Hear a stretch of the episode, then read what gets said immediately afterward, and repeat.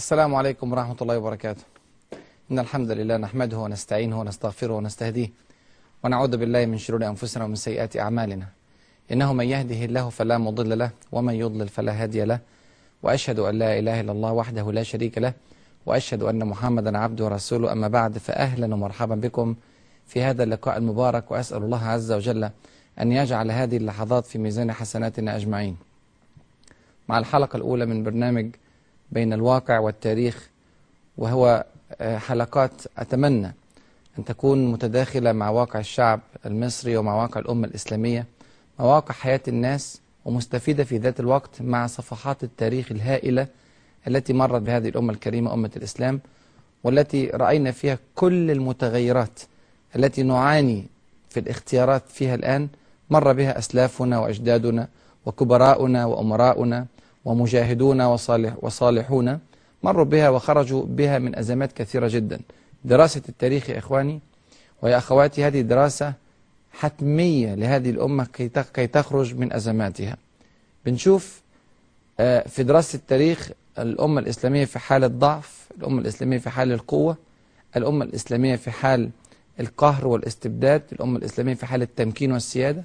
كل مراحل التاريخ الإسلامي بتشرح لنا ما نراه الآن في بأعيننا وما نشعر به بأحاسيسنا وتخرج الأمة بسلاسة وهدوء من أزماتها. فإذا أضفنا إلى ذلك نور القرآن ونور السنة المطهرة تاريخ الرسول صلى الله عليه وسلم تاريخ الصحابة الكرام تاريخ الخلفاء الراشدين تاريخ عظيم مليء بكل معاني الحضارة والسمو والرياسة والسيادة. أتمنى أن إن شاء الله هيبقى الدنيا واضحة والأمور سلسة وسهلة على الأمة الإسلامية كلها. ربنا سبحانه وتعالى أمرنا في القرآن الكريم أمرا مباشرا فقال فاقصص القصص لعلهم يتفكرون. قص القصة حكاية الحكاية رواية الرواية في الأيام السابقة أيام الرسول صلى الله عليه وسلم أو ما قبله من أحداث أو ما بعده من أحداث إلى زماننا الآن. كل هذا التاريخ الطويل أمرنا أمرا مباشرا أن نقصه على الناس. فإذا قصصنا هذه القصة تفكرنا في أبعادها تفكرنا في أسبابها تفكرنا في نتائجها ثم استخرجنا بعد ذلك الطريق الذي نسير فيه بأمن وأمان ونور وهداية. الموضوعات اللي قدامنا كتيرة جدا. كل أسبوع هيكون عندنا موضوع بيشغل المسلمين سواء في مصر أو في سوريا أو في فلسطين أو في مشارق الأرض أو مغاربها موضوع في بلاد المسلمين أو في غير بلاد المسلمين لكنه له أثر, له أثر كبير على بلاد المسلمين. الموضوعات كبيرة جدا والقضايا ساخنة جدا ونحتاج فعلا إلى وقفات ووقفات مع كل حدث. في هذه الحلقة أنا كنت محتار حقيقة بين موضوعين. الموضوع الأول موضوع الرئاسة في مصر وهو موضوع ساخن للغاية ودي أول مرة في تاريخ مصر منذ عهود قديمة للغاية يتقدم المصريون ليختاروا رئيسا لهم. لعل هذه أول مرة بالفعل يختار المصريون رئيسا يحكم دولتهم ويقود مسيرتهم. لم ييسر لنا هذا الأمر على مدار العقود والقرون. الآن الفرصة متاحة للشعب المصري. حدث كبير ويحتاج منا إلى وقفات كثيرة. أيضا موضوع سوريا وما يحدث فيها من مجازر وآلام ودماء وأشلاء. واستبداد من الطاغية الأسد ومن من أعوانه ومن شبيحته. هذا طبعا موضوع يدمي القلب ويحتاج منا إلى أيضا إلى وقفات ووقفات. بالإضافة إلى موضوعات أخرى كثيرة في الأمة الإسلامية تحتاج منا إلى وقفات وعلى رأسها طبعا قضية فلسطين قضية أفغانستان قضية السودان قضية الصومال. يعني قضايا كثيرة ساخنة ومؤلمة وتحتاج منا إلى اهتمام وإلى رعاية وإلى عناية. فكنت في هذه الحيرة لكن الحقيقة قررت أن يكون موضوع هذه الحلقة عن مسألة الرئاسة في مصر. ليه؟ اشمعنى اخترت هذا الموضوع مع سخونة الأحداث الأخرى هنا وهناك؟ لأني أرى أن استقرار الأوضاع حقيقة في مصر سيقود لا محالة إلى حل الكثير من الأزمات في بلاد العالم الإسلامي. وده لعلنا نتعرض إن شاء الله في أثناء الحلقة إلى الكلام عن مكانة مصر ووضع مصر أقول لو استقرت الأوضاع في مصر وأحسن اختيار الرئيس وأحسن اختيار المعاونين له والواضعين لهذه السياسة في هذه البلد خاصة بعد انتهاء انتخابات مجلس الشعب ومجلس الشورى وإن شاء الله تتم انتخابات المحليات ويبقى عندنا وضع مستقر في البلد. لو استقرت الأوضاع على ما يرضي الله عز وجل ويرضي رسوله الكريم صلى الله عليه وسلم والاختيار يكون صائب ومحكم وحكيم. أتخيل إن شاء الله رب العالمين أن مصر مؤهلة لقيادة الأمة الإسلامية وبالتالي لوضع حد لأزمات كثيرة جدا في سوريا في فلسطين في ليبيا في السودان في غيرها من بلاد العالم. ده شيء طبيعي جدا ويناسب حجم دولة كدولة مصر. فلذلك قدمت هذا الموضوع ولعل إن شاء الله في الحلقة القادمة أو بعدها حسب ما أخذنا في هذا الموضوع. نناقش قضية سوريا وبعدها نناقش بقية القضايا الساخنة في العالم الإسلامي. سؤال طبعا بيشغل كل المصريين. من نختار لرئاسة الجمهورية؟ طبعا الموضوع لعله اتصعب على الناس بتقدم أكثر من 500 مرشح لرئاسة مصر. طبعا ده شكل هزلي وشكل غير مقبول لكن نطمئن المصريين أن, أن الذي سيكمل المسيرة من هذه الجموع الكبيرة المتقدمة لكرسي الرئاسة لعله لا يزيد على عشر أفراد. وبالنسبة للتوجهات الإسلامية فالأمر إن شاء الله يكون محدود وتكون الرؤية واضحة عند من أراد أن يختار قائدا لمصر صاحب توجه إسلامي واضح.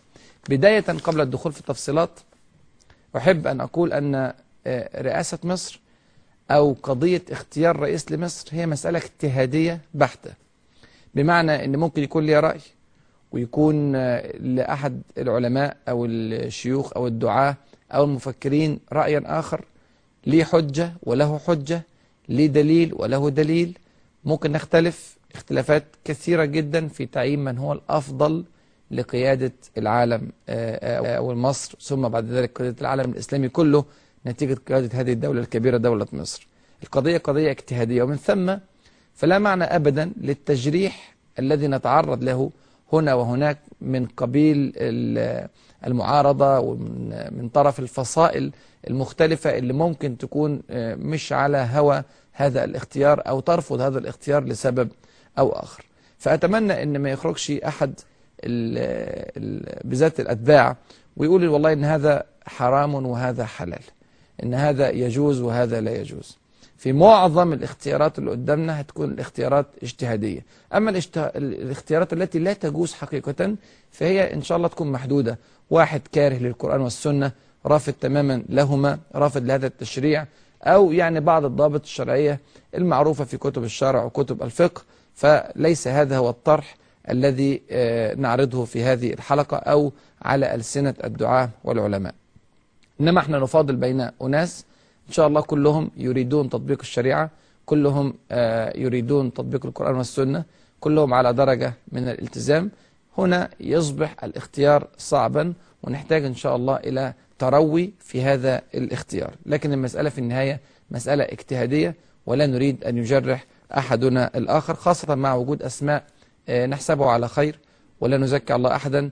قد تقدمت لهذا الأمر وهناك من سيتقدم لهذا الأمر لعله يكون برضو على مستوى عالي جدا من التقوى والورع والقيمة العلمية والقيمة الأخلاقية اللي ما نحبش أبدا نجرح فيها. بقول إن إحنا واقعين واقعين حقيقة في معضلة كبيرة. واقعين في معضلة لأن النظام السابق أولا جرف هذه البلد من كوادرها على مدار 30 سنة وأكثر من 30 سنة. يعني طبعا ليس نظام حسني مبارك فقط ولكن نظام حسني مبارك ومن قبله السادات ومن قبل جمال عبد الناصر.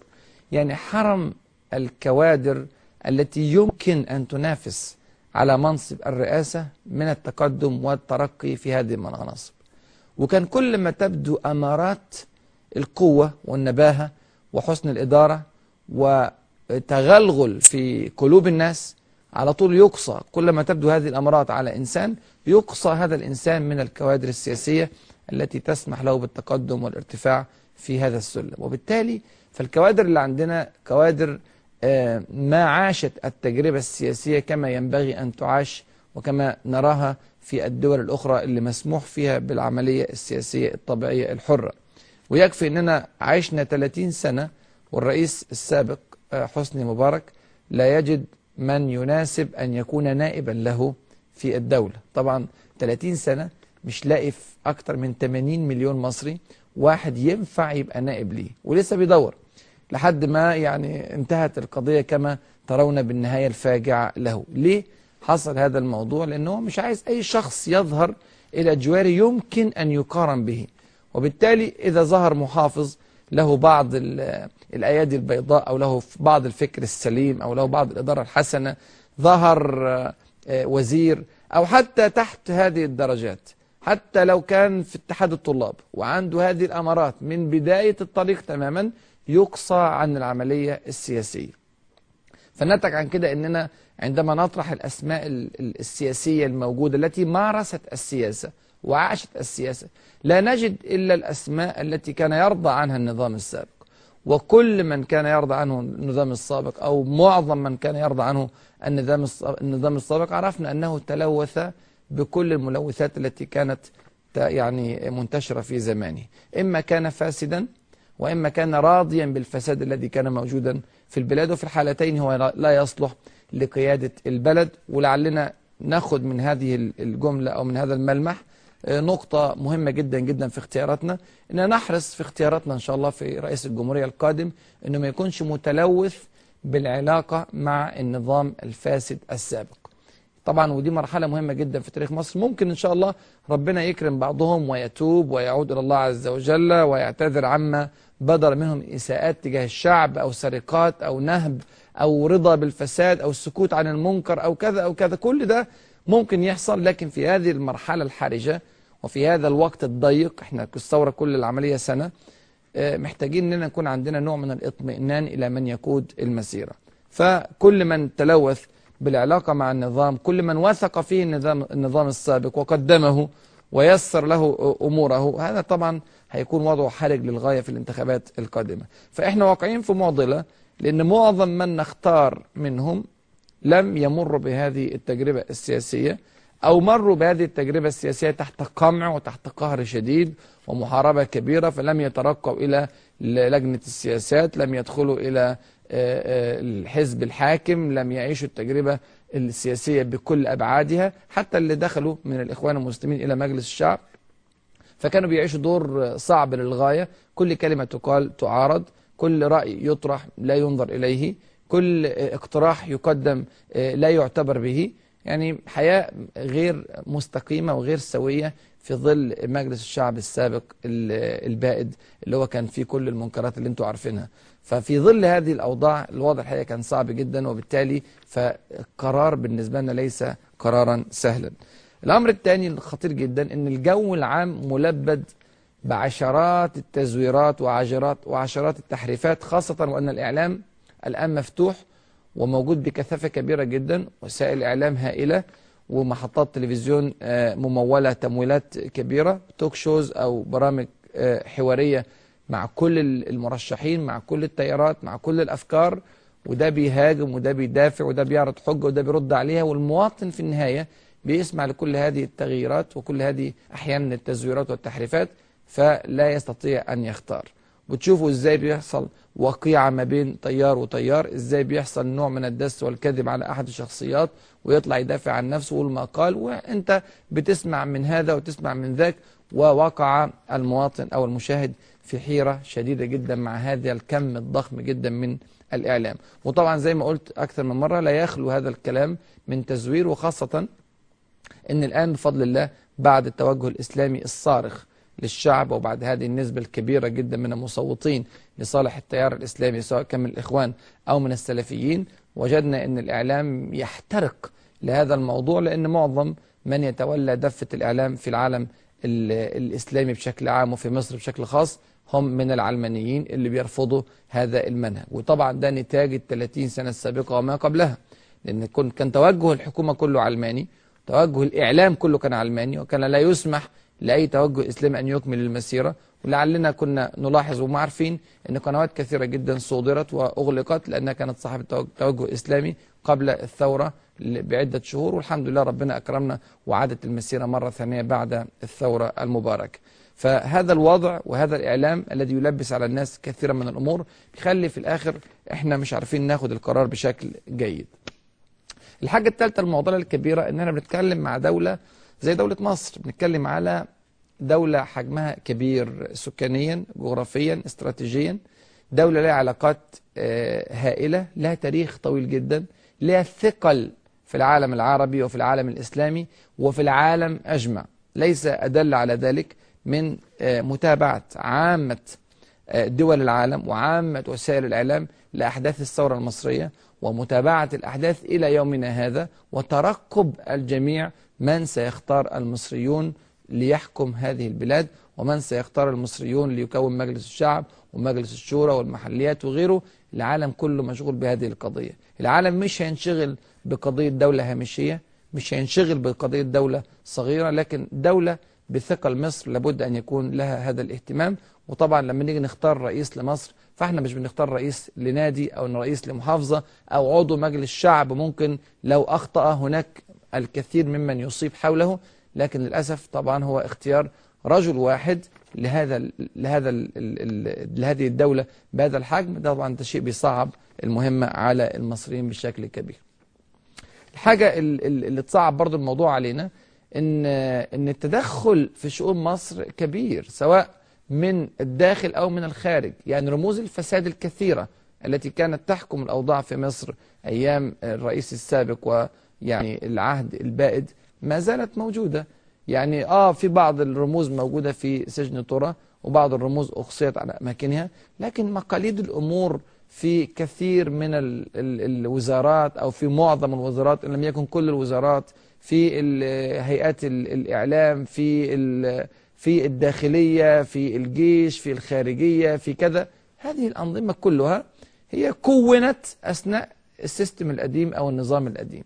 وبالتالي ففي هذه الأجهزة من يحاول أن يقوض أركان النظام الجديد, وإحنا بنشوف كل شوية نكتشف مؤامرة ونكتشف واحد بيشجع الناس على دخول مجلس الشعب واقتحامه واحد بيهيج الشباب على آه، إن هم يعني آه، يعني يغيروا على الأمن أو على الجيش واحد يحاول أن يوقع بين الإسلاميين وبين الجيش زي ما حصل في حوادث كثيرة ومحاولات استفزاز واضحة للإسلاميين عشان يحصل الصدام. وكلكم شفتوا يعني في آه، الفيديو كليبس اللي بتنتشر قد إيه بيفبركوا الحوادث عشان يدفعوا هذا إلى حرب ذاك.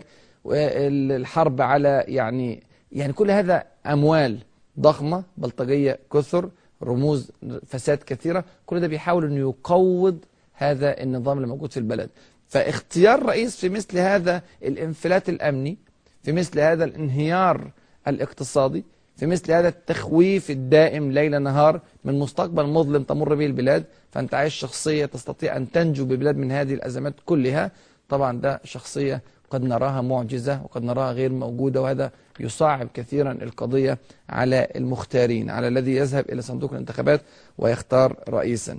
يعني هذه الحالات المختلفة هذا الوضع المعقد هذه الشبكة الكبيرة من الأمور السلبية اللي بتمر بها البلد في مثل هذه الأوقات بتخلي مهمة اختيار رئيس لمصر مهمة صعبة ومعضلة كبيرة وده اللي يفسر لنا ليه الجماعات السياسية الكبرى الإسلامية زي الإخوان المسلمين أو زي السلفيين لسه ما استقروش على اسم معين يطرحوه لهذا الأمر الكبير. لأن طبعا القضية فعلا معقدة وفعلا صعبة وتحتاج إلى جهد ونسأل الله عز وجل أن يلهم المسلمين الاختيار الأصوب وأن يهدي المصريين إلى اختيار أفضل رئيس يقود البلاد في هذه المرحلة الحرجة من حياتها. أنا أقول يا أخواننا وأخواتنا في ظل هذه الظروف إحنا محتاجين رئيس مؤيد. محتاجين رئيس مؤيد. مؤيد من مين؟ مؤيد من رب العالمين سبحانه وتعالى. بغير هذا الأمر لن نستطيع أبدا أن نخرج من أزماتنا. يعني دي قضية لابد أن تترسخ في ذهن كل مصري مع كل التقلبات الهائلة اللي بتمر في بينا مع تربص الداخليين والخارجيين مع نظر أمريكا ونظر الاتحاد الأوروبي ونظر الصهاينة إلى هذا الاختيار مع دخول المنظمات اللي انت شفتوها وشفتوا القصص بتاعتها والتمويل الخارجي والتمويل الأجنبي وهروب ده ووجود ده. يعني مع هذا الكيد مع هذا التقسيم المحتمل أو المرجو عندهم إن شاء الله ربنا يعني آه، يضع يعني حدا لهذه المؤامرات الفاسدة آه، مؤامرات تقسيم مصر مؤامرات تقطيع أوصال الأمة الإسلامية مؤامرات تقسيم السودان تقسيم ليبيا تقسيم كذا. مع هذا الجو الملبد بالغيوم ملبى بمشاكل ليس لها من دون الله كاشفة. فمحتاجين رئيس مؤيد هو الذي أيدك بنصره والمؤمنين. وبالتالي فأنا عندما أختار رئيسا لابد أن أحرص على أنه يكون مؤيد من رب العالمين سبحانه وتعالى. طب أنا أعرف مين هو مؤيد من رب العالمين سبحانه وتعالى؟ يعني هذه قضية قد تكون يعني بالنسبة لواحد مشاهد شايف هذا يترشح وهذا يترشح وهذا يترشح لقضية الرئاسة قد يكون عليه صعب جدا أن يحدد هذا الأمر وخاصة أن هذا أمر قلبي بينه وبين الله عز وجل ترى هو فعلا مخلص فعلا نقي فعلا طاهر ولا يرسم لي مثل هذه الهالات من الحكمة والوقار وهو على غير ذلك؟ وإزاي أضمن أن ربنا سبحانه وتعالى يؤيد مثل هذا الشخص ويدفعه إلى إخراج الأمة من أزماتها. وإزاي أضمن أن نصر ربنا سبحانه وتعالى ينزل عليه وعلى أعوانه في مثل هذه الأزمات الكثيرة. إنهم يكيدون كيدا ينسب ربنا إلى نفسه ويقول وأكيد كيدا من هذا الذي نستطيع أن ننتخبه؟ فيكيد له الله عز وجل ويدبر له الله عز وجل وينصره على عدوه ويمكن له في الأرض ويفتح له أفاق العزة والسيادة والريادة. هذا الشخص وهذه الهيئة وهذه المجموعة هي التي نتمنى أن تقود مصر إن شاء الله. أعرف منين الكلام ده؟ أعرف منين من ال ال الكلام ده من واحد أول شيء أن أرى فيه حديث رسول الله صلى الله عليه وسلم. الرسول صلى الله عليه وسلم بشر في أحد أحاديثه الكريمة أن هناك نوع معين من الرؤساء, من الرؤساء سيعينه الله عز وجل. تخيل. قال صلى الله عليه وسلم وهو يخاطب عبد الرحمن ابن سمرة رضي الله عنه وأرضاه والحديث صحيح البخاري. قال له يا عبد الرحمن لا تسأل الإمارة. لا تسأل الإمارة. فإنك إن أوتيتها عن مسألة وكلت إليها. انظر إلى النص. إنك إن أوتيتها عن مسألة وكلت إليها. يعني إن طلبتها وحرصت عليها ودفعت من أجلها ودفعت بنفسك إلى هذا المنصب الخطير للغاية واللي إحنا عارفين إن ياما فتن مرت بمن لحق بهذا المنصب أو من حاز هذا المنصب. حرصت وسألت و فإيه اللي يحصل؟ قال وكلت إليها يعني يتركك ربنا عز وجل ولا يعينك في هذه القضية. تترك لطاقاتك لعقلك لإمكانياتك ولكن لا يعينك الله عز وجل. وإذا أوتيتها عن غير مسألة انظر إلى النص أعنت عليها. الله أكبر. أعنت عليها. يعني في هذا الموقف اللي أنت مش هتطلب فيه الإمارة وتدفع دفعا إليها من الصالحين ومن المؤمنين ومن أهل الحل والعقد وهم كثر الحمد لله في مصر. المفكرين والمنظرين وال والإسلاميين والعلماء والدعاء وكبار الفاهمين في الأوضاع في مصر. الحمد لله موجودين كتير. لو دفعت هذه الجموع الصالحة وهذه الجموع المؤمنة رجلا إلى قيادة البلاد ولم يكن يطلبها لنفسه فإن هذا الرجل يعان من رب العالمين سبحانه وتعالى. وهو ده اللي البلد محتاجاه في ذلك الوقت. محتاجة رجل مؤيد من الله رجل معان من الله وبالتالي رجل غير طالب لهذا المنصب. دي سمة لابد أن تكون فيه. طبعا في ناس كتير ممكن تتقدم وتقول والله أنا لا أريدها لنفسي أنا أريدها لله عز وجل وأنا قلبي كله إخلاص لله عز وجل وأنا متجرد في هذه القضية لله عز وجل وأنا أنا كرجل مشاهد وأرى مثل هذه التصريحات لا أستطيع بحال من الأحوال أن أطلع على بواطن الناس. هذا لله عز وجل. فأنا ما عندي القدرة على التصديق أو التكذيب لهذه المقولة. ترى فعلا عايزها لنفسه ولا مش عايزها لنفسه. هنا أغلق الرسول صلى الله عليه وسلم الباب تماما فقال فإنك إن أوتيت عن مسألة لم تعن عليها. أغلق هذا الباب. قال والله أنا ماليش دعوة بما في القلب. أنت ممكن تكون عايز هذا الموضوع لله عز وجل فعلا وعايزه لتحقيق نصر كبير للأمة واستقرار للدولة وسيادة لمصر وكل الخير للوطن ومش عايز حاجة لنفسك بل أنت مضح في سبيله. لكن من يعلم الناس أو من يعلم الناس بهذا الأمر؟ فالناس مش عارفة فأنت تضع الناس في حيرة. يا ترى يريدها لنفسه أم يريدها لمصلحة الأمة فعلا ومصلحة الوطن. بيدلنا على الموقف ده موقف لطيف جدا في السيرة النبوية. عندما جاء أبو موسى الأشعري رضي الله عنه وأرضاه برجلين من من أهله من الأشعريين وقدمهما لرسول الله صلى الله عليه وسلم ووقف لهما شفيعا عند رسول الله صلى الله عليه وسلم. وقال له قال الرجلان لرسول الله صلى الله عليه وسلم يا رسول الله أعطنا مما ولاك الله أو ولنا على شيء مما ولاك الله عز وجل.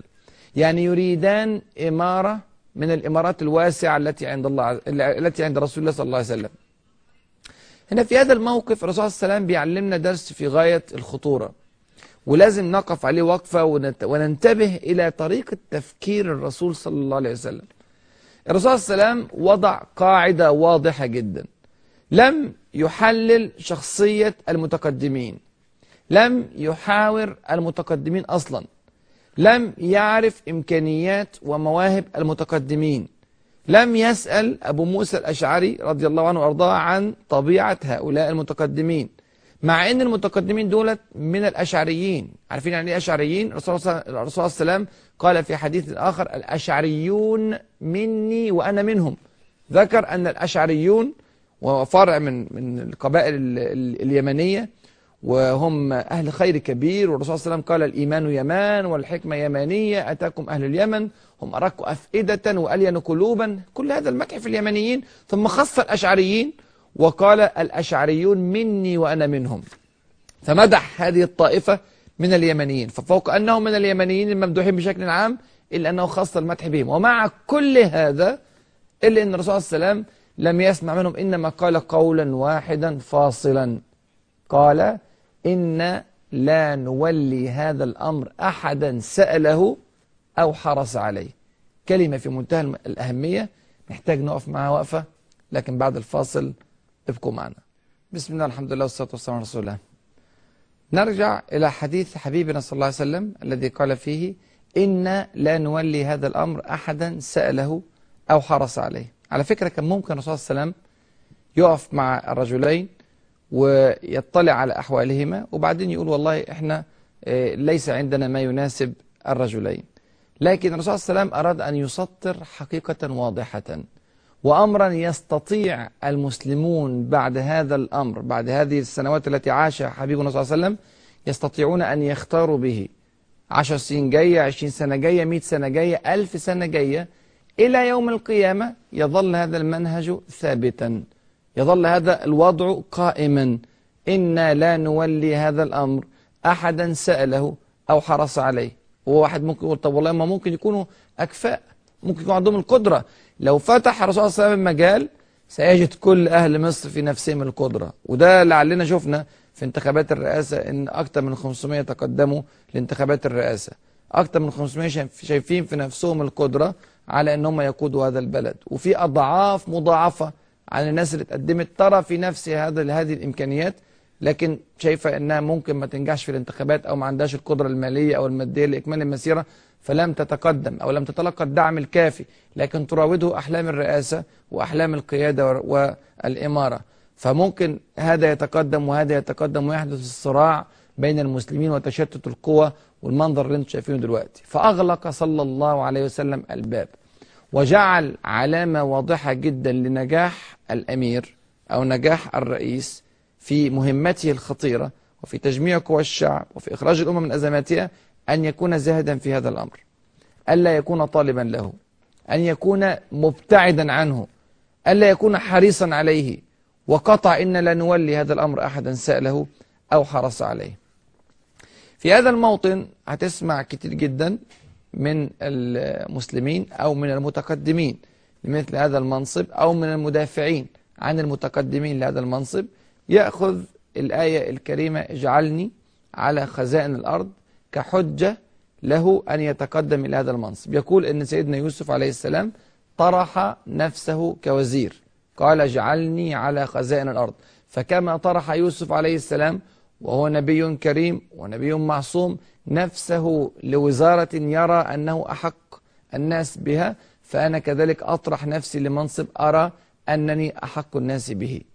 لكن هنا يا إخواننا لازم نرجع لهذه الآية ونقرأ هذه الآية في ضوء السياق القرآني الذي جاءت في هذه الآية.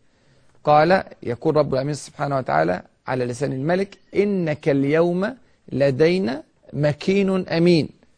جه في هذا الموقف الملك واختار سيدنا يوسف.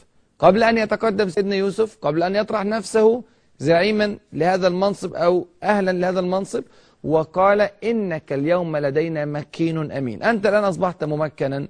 وأنت الآن أصبحت مؤتمنا على هذه الوظيفة. طيب في أي هذه المجالات تريد أن تعمل؟ تعمل في مجال الأمن في مجال الإعلام في مجال المال في مجال كذا أو كذا من مجالات الدولة المختلفة؟ قال اجعلني على خزائن الأرض. هنا طلب نوع معين من الوظائف يرى في نفسه الإمكانيات أن يسد في هذا الجانب. زي ما بنيجي الواحد من الأكفاء من العلماء من المفكرين من أصحاب الخبرة والكفاءة وقول له والله إحنا عايزين ندي لك منصب في هذه الدولة. منصب وزير أو منصب يعني محافظ أو منصب كذا. فقول والله أنا إمكانياتي في الاقتصاد أنا إمكانياتي في التجارة أنا إمكانياتي في الزراعة أنا إمكانياتي في كذا أو كذا من الأمور أو في محافظة كذا أو في الرئاسة. حسب ما ترى في نفسك الإمكانيات. ولكن لابد من البداية أن يعرض الملك عليه إنك اليوم لدينا مكيون أمين طبعا ما عندناش ملك دلوقتي. واحد ممكن يقول طب أنا ما عنديش ملك. يقول لي إنك اليوم لدينا مكين أمين من الملك اليوم؟ من الذي يستطيع اليوم أن يقدم إنسانا ويقول له أنت الآن أصبحت يعني رئيسا لهذا المنصب أو وزيرا في هذا المنصب؟ الشعب. بهذا بهذه الطريقة التي تدار بها الدولة في هذه الأيام وهو اختيار الرئيس يكون باختيار الشعب يصبح الشعب هو الذي يقدم رجلا ما لقيادة الدولة وأين الشعب؟ من هو الشعب الذي يقدم رجلا؟ أنا بتكلم في هذا الوقت الذي نعيش فيه الآن نقول أن الأحزاب الكبرى والتجمعات السياسية الكبرى اللي موجودة في مصر لابد أن تدفع هي التي تدفع رجلا ما تقدمه لهذا المنصب وهذا الرجل يتحمل هذه التبعة بناء على هذا الدفع من هذه القوى السياسية الكبرى الممثلة في الأحزاب المختلفة والمتحركين الكثر في هذه القضية والعلماء والدعاء والأزهر وغيرهم من القوى التجميعية الكبيرة الموجودة في مصر. وإذا نزلنا إلى مسميات واضحة في هذه الأحزاب وجدنا بالإحصائيات وبالأرقام اللي مرت بنا في مجلس الشعب ومرت بنا في مجلس الشورى أن حزب الحرية والعدالة أو الإخوان المسلمين وحزب النور أو التيار السلفي هؤلاء يمثلوا أكثر من 70% تقريبا من اختيارات الشعب. يعني الناس دي نجحت في انتخابات شفافة ونزيهة وواضحة جدا للناس كلها ونجحوا بهذه النسبة. آه في ناس ما اختارتهمش في ناس ما ما عجبهمش التيار الإسلامي كله واختاروا اتجاه آخر. أهلا وسهلا برضو مصريين وعايشين في هذه البلد ولهم حقوق وعليهم واجبات وداخلين في داخل المنظومة الكبيرة. لكن أنا بقول إن عندي قوة كبيرة متجمعة في كتلتين جنب بعض والكتلتين دول توجههم واحد. إذا اجتمعت هاتان الكتلتان ويا سلام لو اجتمع معاهم كمان كتلة ثالثة ورابعة وخامسة من الكتل الموجودة في مجلس الشعب والممثلة لعموم شرائح الشعب من أسوان إلى الأسكندرية من من سيناء إلى الوادي الجديد إلى كل التفريعات الموجودة في مصر وكل المصوتين في مصر دخلوا في هذه العملية الاختيارية اختاروا هذه الأفراد وقدموها. فلو كل هذه الأرقام بنتكلم على 70% من الشعب دفع إنسانا معينا فهذا يمثل اختيار الشعب. وخلاص تتحل المعضلة ويدفع. فيصبح الملك في هذه في هذا التصوير في هذا الزمن الذي نعيش فيه بنور القرآن الكريم يصبح الملك الذي ذكر في الآيات القرآنية في سورة يوسف هو هنا ممثل في قوى الشعب وهو هنا ممثل في القوى الكبرى. اللي موجودة وخاصة لو اجتمع معها بعد كده اجتمع معها الأزهر اجتمع هيئة كبار العلماء كبار الدعاء وكبار المفكرين والمنظرين وقالوا والله إحنا كلنا مع بعض كده نرى الأفضل فلان وقدموا فلانا هذا. فربنا يعين فلان هذا على تحمل التبعة الكبيرة وصرح حبيبنا صلى الله عليه وسلم أن هذا الذي اختاروه وقدم ولم يرغب فيها سيعان. فقال إنك إن أوتيتها عن غير مسألة أعنت عليها. أنت عايز أكتر من كده. وده دور دلوقتي الإخوان والسلفيين والقوى المختلفة الموجودة في مصر والمخلصة إنها تقعد مع بعضها قاعدة وتخرج رجل. سواء هذا الرجل هيكون من الناس اللي بالفعل ترشحت اللي بالفعل عملت حملات انتخابية سابقة أو من الأسماء التي لم تظهر ويقدموا هذا الإنسان ويقولوا والله إحنا كلنا وراك وإحنا كلنا اخترناك ونحن في هذا الموضوع نقول إنك اليوم لدينا مكين أمين. ساعتها ممكن يقول اجعلني على خزائن الأرض ويتولى الأمر ربنا سبحانه وتعالى يعينه. فديت نقطة أساسية أرى إن إنها لو اتحلت فإحنا قطعنا معظم الطريق. طيب النقطة الثانية مهمة جدا في رأيي عشان هذا الرجل يكون مؤيد من رب العالمين سبحانه وتعالى. إن يكون صاحب رؤية إسلامية واضحة. صاحب رؤية إسلامية واضحة. يعني رجل يرفع راية الإسلام بقوة. يرفع راية الإسلام بوضوح. ما عندوش نوع من التردد. ما عندوش نوع من المداهنة. ما عندوش نوع من الخوف من رأية لا إله إلا الله محمد رسول الله. مش بيقولها وبيقدم رجله وبيأخر رجل. وعايز يرضي كل الأطراف ويرقص على السلم و... ويقول كلمة ترضي ده وكلمة ترضي ده على حساب شرع ربنا سبحانه وتعالى. واضح. منهجه واضح وصريح ومعتز. الرسول عليه وسلم كان يمر في أسواق مكة في زمن الضعف في زمن غياب الدولة في زمن أنتوا عارفين قد إيه مرت الأمة الإسلامية فيه بتعذيب وبقهر وببطش وبقتل الأصحاب يمر في منتهى الوضوح والصراحة ويقول للناس قولوا لا إله إلا الله تفلحوا. قولوا لا إله إلا الله تملكوا العرب والعجم. شوف التصوير. يعني في هذا الفط في هذه الفترة الحساسة. وإحنا في زمن مكة المكرمة ولسه ما عندناش دولة. ولسه ما هاجرناش المدينة المنورة. ولا عارفين هنهاجر إمتى. في زمن كل العالم بيحاربك. فارس الروم المشركين اليهود كل الناس يتربصون بك. الرسول صلى الله عليه وسلم ما كانش عنده أي نوع من المواربة في هذه القضية. وقف بمنتهى الوضوح. يقول للناس في منتهى القوة قولوا لا إله إلا الله تفلحوا. قولوا لا إله إلا الله تملكوا العرب والعجم. تخيل.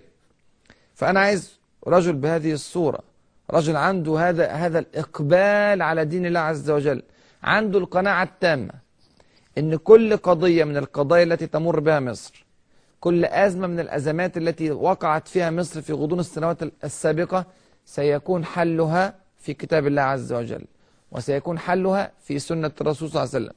رجل يفتخر بهذا الدين رجل يرفع رأسه أنه من المسلمين رجل ينظر إلى تاريخ أمة الإسلام على أنه تاريخ حضاري عظيم قدمت فيه الأمة الإسلامية أسمى معاني الحضارة لكل بلاد الدنيا.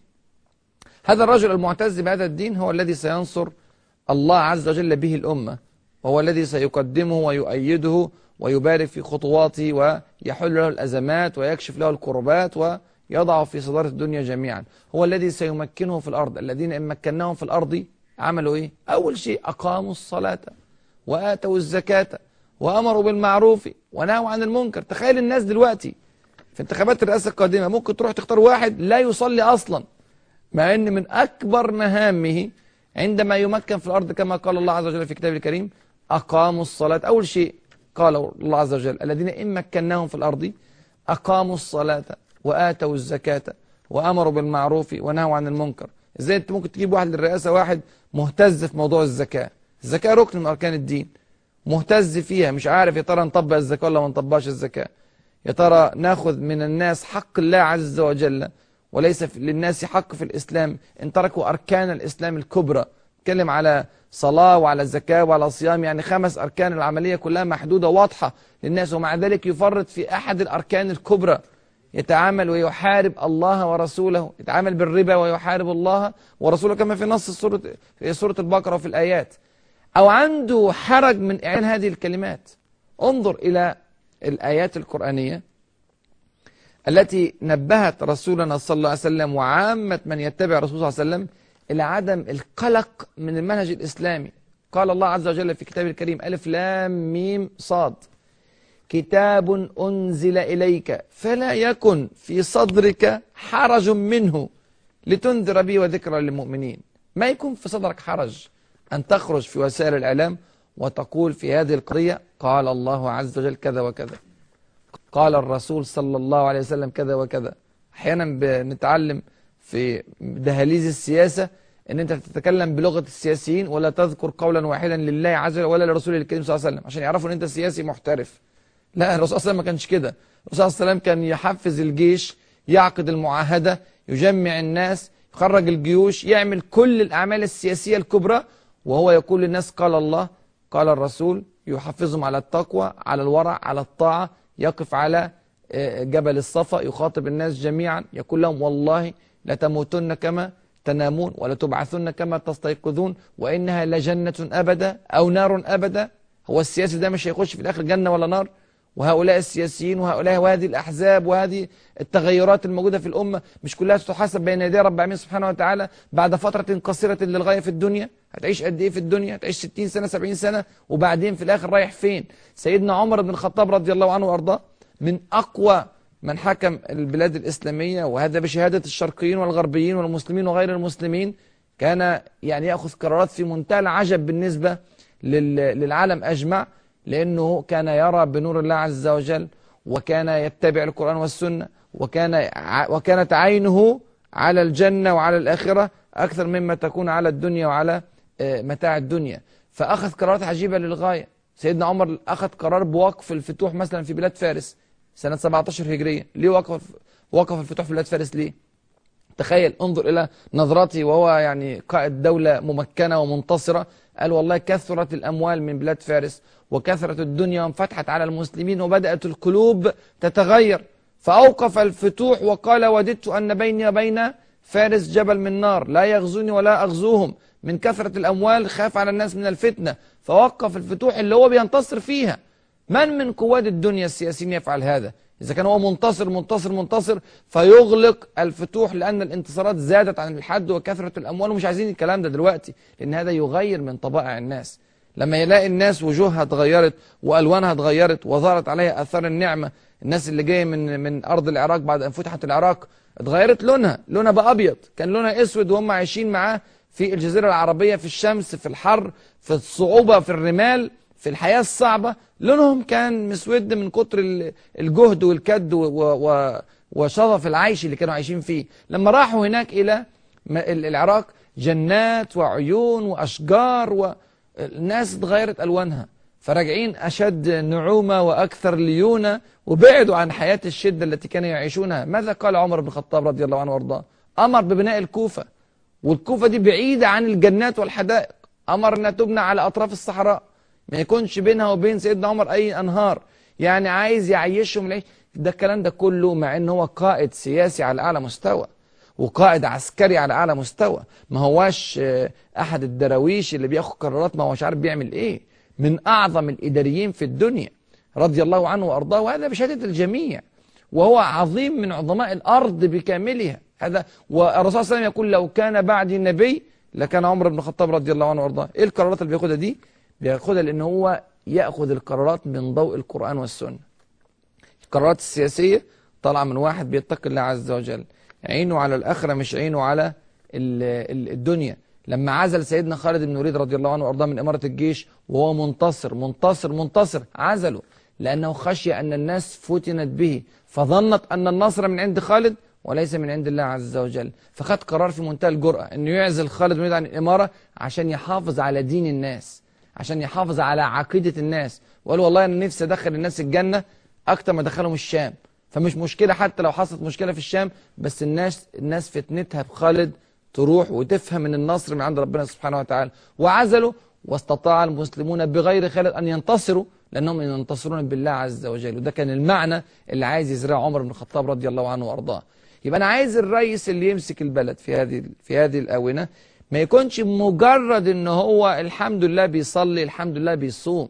ده في ناس هتختار ناس ما بتصليش وما بتصومش أصلا.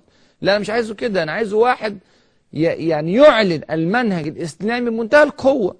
ونفسه فعلا في تطبيق الشريعة. ونفسه فعلا يمشي في ضوء القرآن والسنة. مش معنى كده إن هو هيطبقها من بكرة. ممكن يكون في متدرج في تطبيق الشريعة. ممكن ياخد خطوة واثنين وثلاثه ممكن ياخد سنة وسنتين. وممكن يتدرج في بعض الأمور ده ممكن إن شاء الله نفتح هذا الملف في الحلقات القادمة. يا ترى لو أنا عايز أطبق الشريعة لازم أطبقها كلها جملة واحدة ولا ممكن أطبق بعض البنود والمرة الجاية والسنة الجاية أطبق بنود أخرى وهكذا؟ حتى تكتمل بنود الشريعة والناس تستطيع أن تستوعب هذا المنهج الأصيل. ممكن أتدرج في تطبيق الشريعة لكن يكون عنده رؤية في تطبيق الشريعة رؤية في التدرج في تطبيق الشريعة معتز بها ومقدم لها وفخور بها هو ده اللي إحنا ممكن إن شاء الله نقدمه لهذا المنصب وهو ده اللي ممكن ينال تأييد رب العالمين سبحانه وتعالى. في نفس الوقت يا إخواني أنا لما أقدم واحد بهذه العقلية وبهذا الإقدام على تطبيق شرع الله عز وجل وبدأ بالفعل يطبق شرع الله عز وجل أنا أقول للمصريين كلهم أبشروا.